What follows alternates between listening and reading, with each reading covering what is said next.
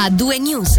Passaggio di consegne questa mattina alla presidenza del Consiglio di Stato. Claudio Zali ha rilevato il testimone da Emanuele Bertoli, mentre ad assumere la carica di vice sarà Raffaele De Rosa. Sentiamo dalla voce del direttore del Dipartimento del Dipartimento Educazione, Cultura e Sport, intervistato da Nadia Lischer, come è andato l'anno di presidenza, il terzo per lui. La presidenza è una funzione transitoria, dura un anno, tocca a ognuno di noi ed è quella che normalmente si dice la funzione di primus inter pares, dove si rappresenta il governo ma è il collegio a decidere e a prendere tutte le decisioni. Certamente quest'anno è stato segnato dal superamento della pandemia, che speriamo non torni, ma quantomeno sappiamo che se tornerà, tornerà in modalità diverse e non con le grandi restrizioni che abbiamo vissuto in passato, anche grazie alla campagna di vaccinazione, al fatto che tante persone alla fine si sono immunizzate, quindi credo che possiamo gestirla più avanti. Attendavamo poi, dopo la pandemia, un momento più positivo, è finita una crisi, ne è arrivata un'altra con purtroppo lo scoppio del conflitto in Ucraina e spero non duri troppo a lungo. Anche qui il Canton Ticino sta facendo la sua parte, come è giusto che sia, accanto a tutte le incombenze ordinarie che non possono essere dimenticate, ma che in questa legislatura sono state un po' sacrificate da questi due eventi straordinari. Non ho fatto una lista delle soddisfazioni grandi come non ho fatto una lista delle cose che non sono andate per il meglio. Io ragiono un po' in un altro modo, si cerca di fare ogni giorno il meglio, ogni tanto le cose funzionano, ogni tanto non funzionano e se non funzionano bisogna riprovarci. A raccogliere il testimone, come detto, Claudio Zali, a cui abbiamo chiesto se con gli strascichi della pandemia e la guerra in Ucraina si possa augurare un anno tranquillo. Effettivamente, se guardiamo questo quadriennio, è stato un quadriennio segnato appunto da, da guerra e pandemia. Me lo auguro anch'io e lo auguro a tutti i cinesi di, di trovare finalmente un periodo tranquillo e sereno, ma non sono pronto a scommetterci. Questi anni di gestione appunto della pandemia hanno forse fatto sì che alcuni dossier eh, siano stati lasciati un po' indietro. È così così e se sì, quali sono le sfide un po' più imminenti?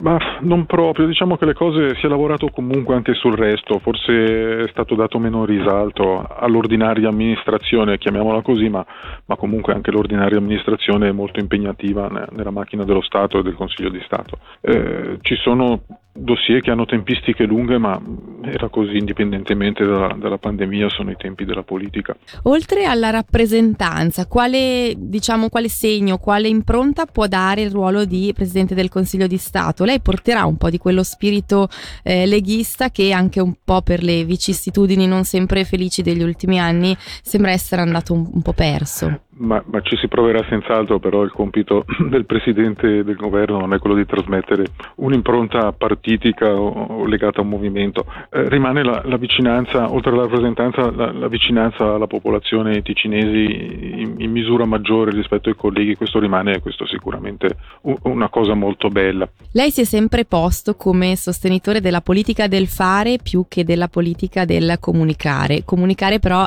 è importante in, in, questi, in questo ruolo ruolo, nel ruolo della politica. È riuscito in questi anni a trovare un po' la, la quadratura del cerchio? Ma, mm, stiamo comunicando, vede, stiamo parlando, ma no, sono ancora qui con i miei pregi e i miei difetti. Una di, questi, di queste caratteristiche, chiamiamolo così, è quella di una comunicazione limitata all'essenziale. Quando parlo cerco di avere qualcosa da dire, altrimenti se non ho nulla di particolare da dire non dico nulla. Chiudo con una domanda sul futuro, nello specifico sul 2023. È una domanda un po' a bruciapelo. Perché si ricandida? Con che spirito? e con che, quali sono un po' le motivazioni che lo spingono a farlo? Lo spirito e le motivazioni sono innanzitutto che ci si crede sempre, si continua a credere nel, nel valore di quello che si fa e nel, nella necessità di portare avanti, del, nella volontà di portare avanti del lavoro che si è iniziato e che non si riesce mai a compiere perché le tempistiche non sono quelle che si spererebbero. Però rimane un, un grande onore, una grande sfida e vi è ancora la, la, la, volontà di farlo. Poi toccherà ai cittadini decidere se è il momento di un ricambio o, o di confermarmi la fiducia.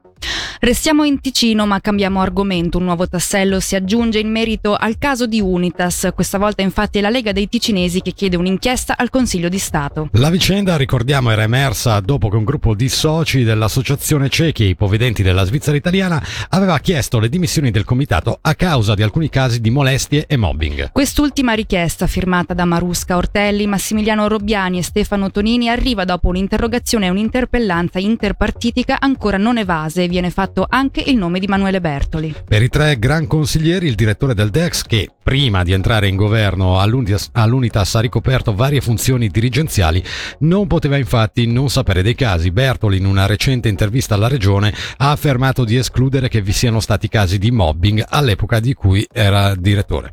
Una riforma riuscita a metà è la missione del direttore del Dipartimento delle Istituzioni intervenuto ai nostri microfoni per Ticino 2020, il progetto che ambiva a definire la ripartizione dei compiti e dei nuovi flussi finanziari tra cantone e comuni. Come comunicato oggi dal governo, un accordo è atteso entro fine anno, dopodiché si passerà all'ultima fase di informazione e consultazione. Tra gli ultimi nodi da sciogliere rimane la modalità di ripartizione delle competenze del finanziamento del settore anziani, mentre sarà il cantone ad occuparsi della promozione delle famiglie e della protezione dei minori, incluse le ARP, le autorità regionali di protezione.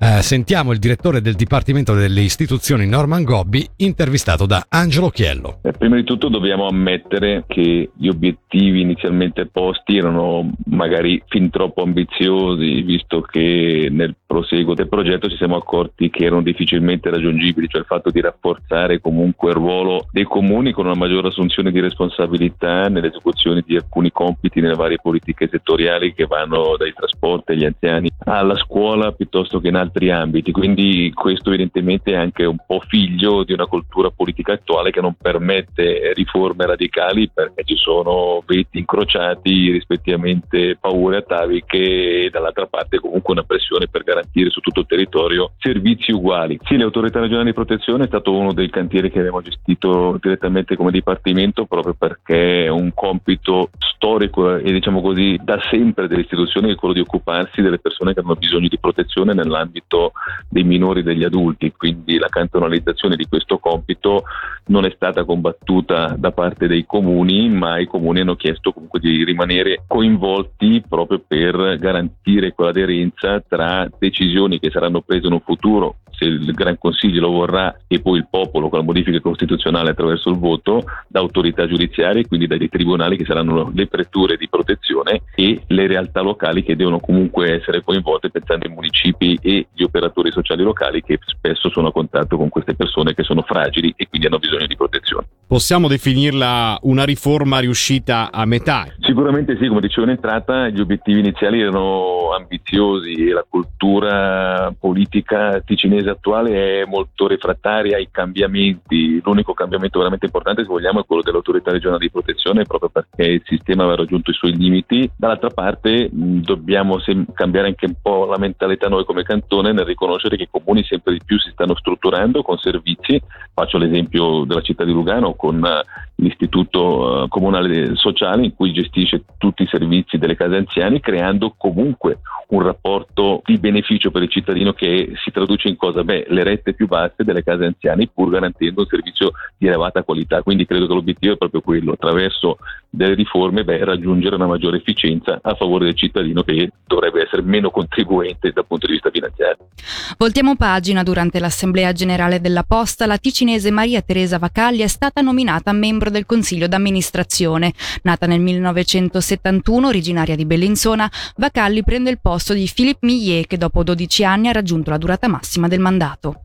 Passiamo a parlare della popolazione dei lupi che continua a crescere nei grigioni. Attualmente è verificata la presenza di sette branchi. A quelli già testati se ne è aggiunto uno in Alta Mesolcina, di cui si erano avute avvisaglie già lo scorso agosto. La novità emerge dal rapporto trimestrale sui grandi predatori diffuso dall'Ufficio per la caccia e la pesca. E rimaniamo nei grigioni. Pochi minuti fa, alle 18, si è tenuta l'inaugurazione della Carossa di Grono. All'evento sono presenti tutte le autorità, da quelle comunali a quelle della regione Moesa e i rappresentanti rappresentanti degli uffici cantonali e regionali che risiedono all'interno della struttura. Da quest'anno infatti la storica struttura al suo 301 anno d'esistenza è stata ristrutturata con un investimento di quasi un milione di franchi per volontà del Consiglio Comunale che ha creduto nel progetto e che prevede anche il ritorno della progrigione italiana. Sull'evento e sull'importanza della Rossa, Angelo Chiello ha sentito il sindaco di Grono Samuele Censi. Oggi è un giorno di festa per il nostro comune in quanto eh, riapre a tutti gli effetti la storica Carossa Rossa, chiamato Palazzo Rosso in passato, eh, del 1721, quindi nell'ambito del trecentesimo della casa, lo scorso anno il Consiglio Comunale ha stanziato un importante credito per rivitalizzare dare nuova vita a questa casa che per alcuni anni è rimasta diciamo vuota.